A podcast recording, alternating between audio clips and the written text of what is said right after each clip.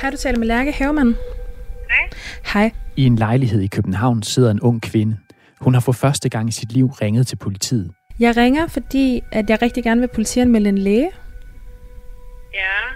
Hvad drejer det så om? Det drejer sig om, at øh, jeg har fået en operation, som var et eksperiment, og at øh, jeg har bevis for, at jeg aldrig skulle have haft den her operation. Du lytter til det kirurgiske eksperiment fra Radio 4 undersøger. Sagen om de eksperimenterende operationer har udviklet sig enormt, siden vi begyndte at fortælle historien om, hvordan to ortopædkirurger i næsten et årti udførte en lang række operationer, som der ingen grund var til at udføre på patienterne. Og koret af utilfredse patienter, der har fået skader af operationerne, vokser. Jeg synes, det er, altså, chokerende, at jeg egentlig, jamen, egentlig bare er blevet opereret for noget, jeg, jeg muligvis ikke fejler. Det har jo haft store omkostninger sidenhen. Operationen har frataget mig, jamen, øh, faktisk hele mit liv. Og med den viden, jeg har i dag, vil jeg ønske, at jeg aldrig var blevet opereret. Og nu er politiet også involveret. I det her afsnit undersøger vi, hvordan det kunne få lov at ske, og hvordan det kunne fortsætte igennem så mange år, hvor den ene patient efter den anden blev skadet. Mit navn er Jais Nørgaard Alstrøm, og det her er femte afsnit af det kirurgiske eksperiment. Det kan jeg tro. Det kan jeg. Det er godt nok. Nu skal du høre. Jeg er godt bekendt med det, du ringer om. Okay. Øh, Jeg har talt med en, en anden også omkring det her. I tre år har Lærke Havemann kæmpet med smerter og med at gå, og nu har hun fået nok. Hun har besluttet sig for at anmelde kirurgen Kent Espensen til politiet, for det er ham, der har lavet operationen, der har ført til skaderne. Lærkes operation er en ud af mange, som i hvert fald siden 2010 er lavet på Bispebjerg og Frederiksberg Hospital, som eksperter vurderer burde være anmeldt som et forsøg. Men det vidste Lærke intet om, da hun lod sig operere. Og det, du skal gøre, det er, at vi skal, du skal skrive så fyldesgørende og detaljeret, hvad der er, der sker. Okay. Operationen den foregår på den måde, at de indvendige ledbånd i anklen bliver rekonstrueret med en fiberwire, som er en kunststoftråd, som bliver boret fast i knoglen i anklen, og som normalt kun bruges ved helt særlige og sjældne ankellidelser. Men Lærke havde bare forstuet foden. Og politiet har til synlædende hørt om operationerne, så hun får en e-mailadresse, hvor hun kan indgive sin anmeldelse, så det ifølge betjenten i telefonen går hurtigere med at få sagen behandlet. Vil det, vil det sige, at jeg, jeg kan opfordre de, de mange andre patienter, jeg kender til, til at simpelthen sende en mail til den her, Ja, tak. så vi bare kan få alle ind? Ja, og, det, og så er det bare så virkelig vigtigt, at der er, I skal ikke lade være, altså alle detaljer skal med. Okay. Så meget som muligt, der er ikke noget, der er ligegyldigt. Det skal, Okay. Vi skal nok sortere det fra, det der er ligegyldigt. Det, det skal de efterforskere, der kommer til at sidde med det her, det skal de nok klare. Og så husk nogle oplysninger på jer, så vi kan finde jer igen, ikke? Okay, selvfølgelig. Fantastisk. Tak for hjælpen. Velbekomme. Hej. Du har mødt Lærke Havemann i tidligere afsnit af den her serie. Ja, hvis vi så øh, herover ved siden af, af min seng, der, øh, der har jeg min lille hylde her med, øh, med min medicin. Hun er blevet invalideret af den ankeloperation, hun fik tilbage i foråret 2018. Og den her, øh, det er, det er de, den morfin, jeg skal tage hver morgen og hver aften. Og så har jeg de her, øh, den her lidt mindre pakke, det er sådan en øh, hurtigvirkende øh, tablet, som jeg sådan kan tage oven i den, den daglige dosis, som jeg sådan tager morgen og aften. Øhm, Udover at jeg har fået en operation, som, som jeg ikke skulle have haft, og jeg så selvfølgelig har øh, en vævsskade i min fod, jamen, så har jeg også fået en næveskade i mit lår, og jeg, øh, jeg har i tre år været øh, jeg er fuldtidssygemeldt. Øh, jeg øh, går i intensiv behandlingsforløb på øh, landets største smerteklinik, øh, og, øh, og er i, ja, i behandling hver dag, opioidbehandling hver dag, for at, at kunne håndtere de her smerter, og jeg er stadigvæk ikke vendt tilbage til en, en normal hverdag, startet på et studie eller fået et arbejde. Som vi har fortalt tidligere, er Lærke langt fra den eneste, der har fået problemer efter operationen. Og der dukker hele tiden flere op. Allan Christiansen, der er journalist her på Radio 4, har fulgt udviklingen de sidste par uger. Da vi begyndte at fortælle om den her historie, der havde patienterstatningen allerede tilkendt erstatning i 35 sager. Men der var også to sager, der ikke var blevet afgjort endnu. I dag er der ikke længere bare to sager, men 45 sager, der venter på at blive afgjort. Så der er altså kommet en del flere sager. Ja, og som vi også har fortalt i de foregående afsnit, så har vi også fået en del henvendelser fra tidligere patienter, der har oplevelser, der lyder ligesom Lærkes. De har fået en operation, som er resulteret i, at de har flere smerter, end de havde før operationen. Ja, den, den seneste mail fik vi fra en af patienterne i går, der skriver sådan her. Som mange af de andre medvirkende, har jeg i dag stadigvæk slemme smerter og kan ikke gøre, som jeg kunne før. I midten af forløbet var jeg tvunget til at skifte arbejde, i det jeg ikke kunne klare at stå op en hel dag. I Lærkes tilfælde kan det dokumenteres, at hun slet ikke havde den skade, hun blev opereret for, og at hun derfor ifølge patienterstatningens eksperter ikke skulle have haft operationen. Hendes MR-billeder viste, at der inden operationen ikke var noget galt med de ledbånd, som lægen endte med at rekonstruere med en fiberwire, der blev fæstnet til knoglen i hendes ankel. Og det er hun heller ikke enig om. Fælles for patienterne er, at de ikke vidste, at de deltog i en behandling, der ifølge eksperter skulle være anmeldt som et forsøg. Og lige præcis det her, det er ulovligt. Det vurderer Ken Christensen, der er lektor i sundhedsjura ved Syddansk Universitet. Der er flere bestemmelser i den her sammenhæng. For det første, hvis man gennemfører forsøg uden den foregående godkendelse fra komitésystemet, så er det strafbart efter komitélovens regler. For det andet, så er behandling uden patientsamtykke en overtrædelse af sundhedslovens regler. Og behandling uden samtykke, det kan også efter omstændighederne blive sidestillet med ulovlig lempesbeskadigelse efter straffelovens regler. Og det har fået politisk opmærksomhed. I Radio 4's morgenradio siger Dansk Folkepartis sundhedsordfører Liselot Blikst, at hun har bedt sundhedsministeren om en redegørelse for, hvordan man sikrer sig, at noget lignende ikke sker igen. Og henvendt til patienterne, der sagde hun sådan her. Jamen, jeg synes jo, de skal lægge sag an, øh, fordi som jeg kan læse mig til, så er det jo et lovbrud, og øh, så er der nogen, der skal undgælde, og så skal der selvfølgelig være en erstatning. Og jeg ved jo, flere har søgt erstatning, men det er jo bare øh, i godsøjne for operationen, men det her det er altså også noget med patientsikkerheden i forhold til den information, som man ikke har fået. Og det er den her opfordring, der gør, at Lærke Havemann nu sidder hjemme i sin lejlighed og ringer til politiet. Selvfølgelig kan der ske fejl. Sundhedsvæsenet er bygget af mennesker, og mennesker begår fejl. Men det var ikke en fejl, da en læge opererer på mig uden grund. Det var et velovervejet beslutning. Om det er kriminelt eller strafbart, det, det må den dømmende magt jo vurdere. Ken Christensen vurderer i hvert fald, at det, der er foregået, det er ulovligt. En praksis, der har stået på i næsten et årti. Spørgsmålet er, hvordan det her har kunne lade sig gøre. For der er et system, der skal advare mod sundhedspersoner, der laver fejl eller overtræder reglerne. Og nu vil jeg godt bede dig om lige at spidse ører. For patienter kan klage til sundhedsvæsenets disciplinærnævn, hvis man ligesom Lærke har fået en operation, man ikke er tilfreds med. Her sidder der andre læger, som vurderer sagerne. Og hvis nævnet er enige i patientens klage, kan de udtale kritik af lægen, og det kan i sidste ende resultere i, at lægen får frataget sin autorisation, hvis lægen for eksempel får kritik flere gange, eller laver særligt grove fejl eller brud på sundhedsloven. Nævnet kan altså sørge for, at en læge mister sin ret til at arbejde som læge. Og Lærke har klaget over sin kirurg, Kent Espensen. Og det har flere andre også. I en agtindsigt, vi har fået, kan vi se, at der er blevet klaget over ham til nævnet mindst 22 gange siden 2004. Men vi kan ikke få oplyst, om det har ført til kritik. Så han har kunne fortsætte som læge på trods af klagerne. Og Lærkes klage ender heller ikke med kritik af kirurgen. Og det selvom flere andre kirurger vurderer, at hun slet ikke skulle have haft operationen.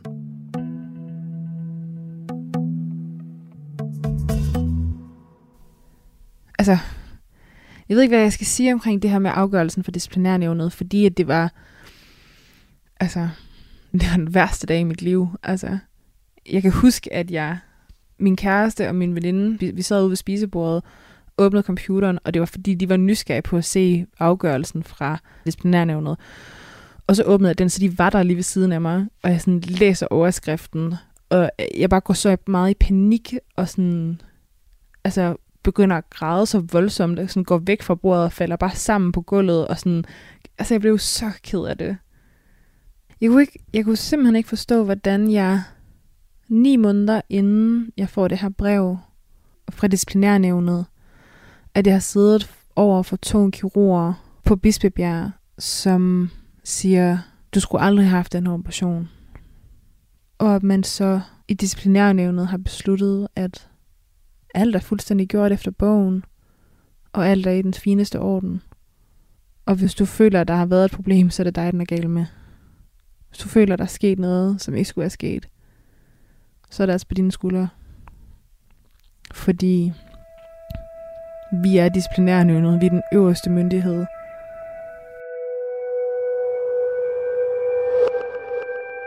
Altså, en kirurg udfører en operation, uden at der findes et grundlag for at udføre den, og patienten skades i forbindelse med behandlingerne. Men Sundhedsvæsenets disciplinærnævn finder alligevel ikke belæg for at kritisere lægens handlinger. Så jeg skriver til disciplinærnævnet omkring Lærkes sag, for nu er der jo flere, der har fortalt Lærke, at hun slet ikke skulle have haft den her operation. Så hvordan kan det være, at nævnet når frem til, at alt er gået lige efter bogen? For vi ved jo, at der ligger en MR-beskrivelse, som viser, at der ikke er noget galt med Lærkes ledbånd, men at kirurgen Kent Esbensen skriver det modsatte i, i hendes journal. Og det, de så svarer os, det er jo så, at de vil vende tilbage. Ja, og i mellemtiden så tager jeg fat i en, der hedder Nils Dieter Ryg. Og Nils Dieter Ryg, han er ortopædkirurg, og det er ham, der har siddet og vurderet Lærkes klagesag i disciplinærnævnet. Så jeg tager ud til Nils Dieter Ryg, og så spørger jeg ham, om han har opdaget, at der er den her forskel mellem det, der står i MR-beskrivelsen og i journalen. Jeg har ikke fanget den der øh, diskrepans, fordi jeg læser jo journalen og ser, at en, en kirurg skriver, at øh, der er sket det og det, så regner jeg selvfølgelig med det. Ja, for du skriver her, at der foreligger en MR, som viser en afriv, afrivning af ledbånd. Hvad for en MR-undersøgelse henviser du til her? Er det radiologens vurdering, eller er det kirurgens vurdering? Der er jeg helt klart hæftet mig ved kirurgens vurdering. Så Niels Dieter Ryg, der har vurderet Lærkes klagesag for disciplinærnævnet, har altså ikke opdaget, at der ligger en anden MR-beskrivelse og har lagt vægt på kirurgens ord. Altså den kirurg, som vi i et tidligere afsnit hørte sige sådan her om radiologerne, der er eksperter i at vurdere scanningsbilleder. De her mange øh, skeptiske mennesker, de kan jo ikke øh, åbenbart øh, kigge på en MR-scanning ordentligt. Er du bedre til at se på det her end radiolog er? Ja. Det har jeg været i overvis. Men på det tidspunkt, hvor Niels Dieter Ryg sidder og vurderer sagen, der ved han ikke noget om det her. Så jeg viser ham nogle andre patienters MR-beskrivelser og journaler, hvor der også er den her uoverensstemmelse mellem radiologerne og det, som Kent Esbensen skriver i journalen. Og så spørger jeg ham, om det her giver anledning til, at man genbesøger Lærkes klagesag. Ja, det vil jeg da overveje. Øh, det synes jeg også, der er måske nogle andre, der, der burde overveje, fordi der må jo være nogen, der måske kunne fange den form for systematik i det her. Øh, det kunne jo både være det sygehus, hvor, hvor, hvor, sagen, altså hvor patienterne er blevet behandlet, og så kunne det jo være i, i de forskellige øh, nævne styrelser, øh, hvor der må efterhånden må være bygget et billede op af, af noget, der måske ikke har været helt korrekt. Og et billede, som man ikke har som individuel bedømmer af en individuel sag. Så hvis det er noget, der går igen i flere sager, hvad tænker du så, man skal gøre med de sager? Jeg synes, at så skal man da måske revurdere dem øh, på en eller anden måde, for at se, om, om, øh, om, om det så giver anledning til et andet resultat.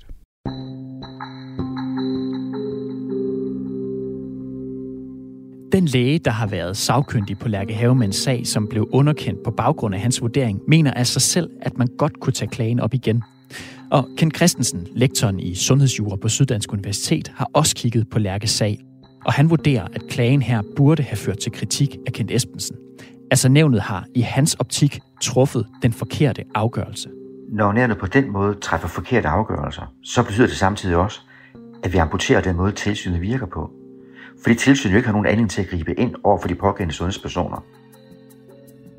Efter noget tid, der vender Sundhedsvæsenets disciplinærnævn tilbage til os med beskeden om, at de ikke ønsker at stille op til interview i sagen.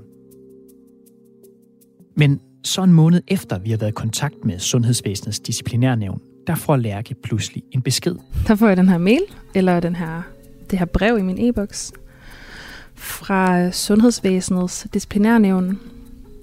Og overskriften hedder, vi genoptager sagen. Har du bemærkninger? Lærkes sag, som blev lukket med konklusionen om, at der ikke var noget at komme efter, bliver altså pludselig genåbnet. Vil du prøve at fortælle mig, sådan, hvad du hæftede dig ved ved det brev? I brevet der står der, at disciplinærnævnet har foretaget en fornyet gennemgang af sagens materiale.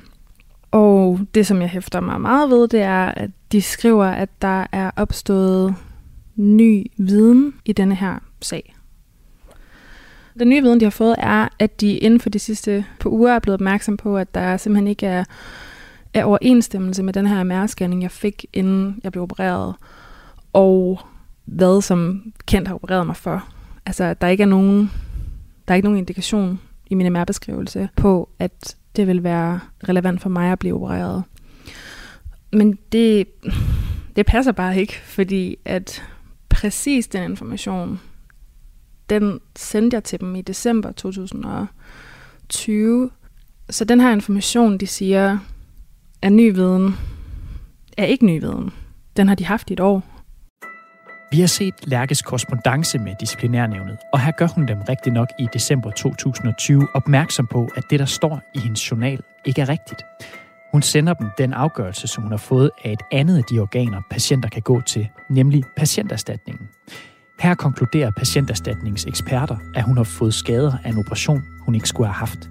Hun sender de her oplysninger, efter hun i første omgang ikke fik medhold i sin klage til Sundhedsvæsenets disciplinærnævn. Og også efter at have fået de her oplysninger, afviser nævnet at genoptage sagen. Der skriver de sådan her til hende. Det fremsendte materiale fra klager anses ikke som en ny og væsentlig oplysning, der kan begrunde en genoptagelse af sagen. Men så nu her i 2022 åbner de altså pludselig sagen igen. Hvorfor tror du så, at de genoptager sagen? Jeg tror desværre, at de genoptager sagen, fordi at I har lavet den her mediedækning. Øhm, ærligt, så synes jeg, det er altså det mest ydmygende, jeg nogensinde har oplevet. Fordi disciplinærnævnet må være bevidst om, at de er den absolut, som i absolut den øverste myndighed inden for patientsikkerhed og klager omkring autoriserede sundhedspersoner.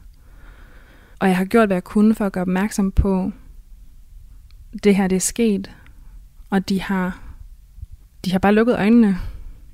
Hvorfor er det overhovedet vigtigt for dig, at din sag er blevet genoptaget? Det er vigtigt af mange grunde.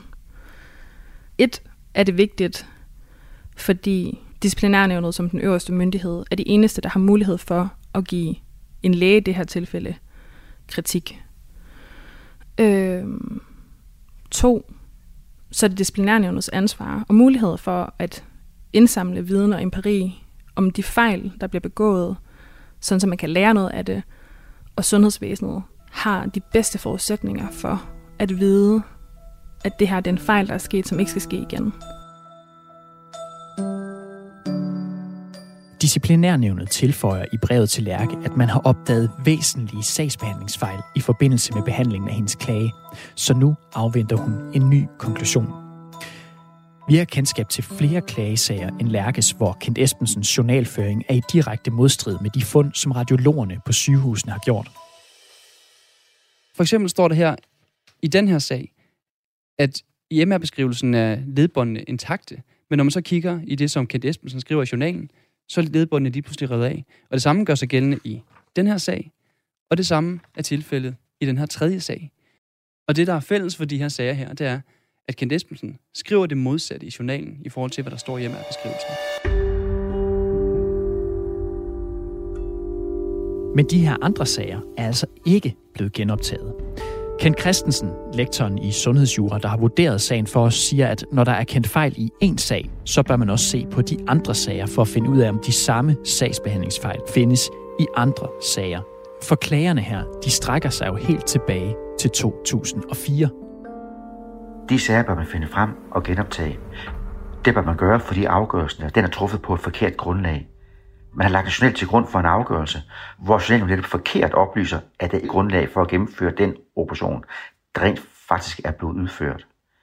Det er derfor, der er grundlag for, at man bør se på de tidligere sager, for at tage en vurdering af, om den afgørelse, der bliver truffet, den er truffet ud fra, hvad det rent faktisk er, billederne de viser. Så Sundhedsvæsenets disciplinærnævn er den tilsynsmyndighed, der skal føre kontrol med alle autoriserede sundhedspersoner i Danmark, og altså opdage, hvis de overtræder reglerne eller begår fejl. Og nu hvor de har erkendt fejl i en sag, så spørger vi igen om et interview. Og dengang for at finde ud af, om de så også vil genåbne andre sager, for at finde ud af, om der kunne være sket sagsbehandlingsfejl tidligere. Men nævnet vil ikke stille op til interview. Igennem længere tid har jeg forsøgt at få nævnet til at stille op til et interview. Men i stedet så skriver de det her i en mail til mig, at det er konkrete individuelle vurderinger, som er forskellige i hver sag, der ligger til grund for, at vi ikke ser grund til at foretage os yderligere. Altså, hvad betyder det, de skriver her? Jamen altså, jeg har jo prøvet at læse den her sætning højt for mig selv flere gange. Men jeg er faktisk ikke helt sikker på, hvad det betyder. Men man kan i hvert fald udlede af den, tror jeg, at de ikke har tænkt sig at genoptage flere sager. Så Sundhedsvæsenets disciplinærnævn, der er med til at sikre patientsikkerheden, har kun tænkt sig at genoptage Lærkes sag, og ikke de andre sager, hvor patienter har klaget over kirurgens behandling. Så lad os lige opsummere, hvad vi har fundet frem til i den her serie. Der er lavet over 500 operationer, som burde være anmeldt som et eksperiment. Det har flere eksperter vurderet i løbet af serien, blandt andet Thomas Plov, der er professor i anvendt etik ved Aalborg Universitet, og Carsten Jul Jørgensen, der er overlæge og professor i evidensbaseret forskning ved Cochrane Danmark. Der er ingen tvivl om, at den her kirurg her har gennemført øh, et forsøg. Man har udvidet standardbehandling til en ny gruppe af patienter, øh, og så er der tale om et forsøg. Det er uvidenskabeligt, og der, det er også et betydeligt etisk problem, hvis man gør det på den måde. For man udsætter reelt folk for en risiko, som man ikke kender. Derudover så er nogle af patienterne blevet invalideret af operationer, som de slet ikke skulle have haft. Og så har vi også en sundhedsjurist, der vurderer, at der kan være begået lovbrud. Og der er ikke lavet den rette opfølgning på operationernes effekt. Og lige nu vokser antallet af patienter, der henvender sig til patienterstatning med håb om at få erstatning efter de har fået operationen. Og Thomas Plov, professoren i anvendt etik, mener, at der med den her sag er grobund for mistillid til sundhedspersonale, læger og forskere. Og som sådan er det en alvorlig sag. Det skulle gerne være sådan, at når jeg som borger eller som patient går ind i sundhedsvæsenet, så kan jeg være 100% sikker på, at det er drevet af ønsket om at varetage min sundhed og mine sundhedsinteresser og beskytte mine sundhedsrettigheder. Den her sag rejser jo tvivl om, hvorvidt det altid er tilfældet. Alt det her, det er foregået på et hospital, der hører under Region Hovedstaden. Og her er det Lars Gårdhøj fra Socialdemokratiet, der er formand. Han har været en del af regionsrådet og de politiske beslutninger inden for sundhedsområdet i hovedstaden siden 2009. På hans personlige hjemmeside, der skriver han, at han kæmper for et sundhedsvæsen i Region Hovedstaden med fri og lige adgang til behandling af højeste kvalitet, og hvor alle mødes med respekt og værdighed. Vi har bedt om et interview med ham, hvor vi gerne vil spørge ham om 1. Hvordan det her har kunne lade sig gøre i næsten 10 år. 2. Hvad han har tænkt sig at gøre for de berørte patienter. Og 3 hvordan man vil undgå, at andre patienter udsættes for, at noget lignende sker i fremtiden. Efter vi har rykket for svar på vores anmodning flere gange, så svarer regionens pressetjeneste efter fire dages venten, at vi ikke kan få et interview. Det kan vi ikke, fordi Region Hovedstadens formand, Socialdemokraten Lars Gårdhøj, som altså har de her mærkesager, han har ikke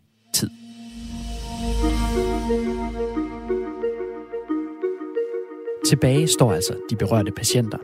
Lærke er en af dem. Hun har i tre år kæmpet for at blive hørt af systemet, men har indtil for nylig stødt panden mod en mur.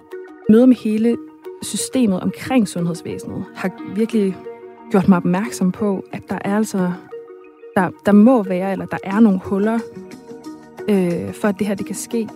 Og jeg og vi, nu, nu tør jeg godt, i lige det her, tør jeg godt at tale på vegne af andre patienter, vi vil gøre alt for, at det her ikke kan ske for nogen andre. Hun er nu gået sammen med flere andre patienter i en gruppe, der bliver ved med at vokse. Og hun har anmeldt kirurgen til politiet. Og ni af de andre er også gået til politiet med anmeldelser. Så sagen ser ud til at kunne få et retsligt efterspil. En ting er i hvert fald sikkert. Den slutter ikke her. Du har lyttet til Det Kirurgiske Eksperiment, en serie fra Radio 4 Undersøger. Har du oplysninger om sagen, så kan du tippe os om det på mailadressen tip 4dk Programmet det var klippet og tilrettelagt af mig. Jeg hedder Jais Nørgaard Alstrøm, og så af Cecilie Sønderstrup og Allan Christiansen.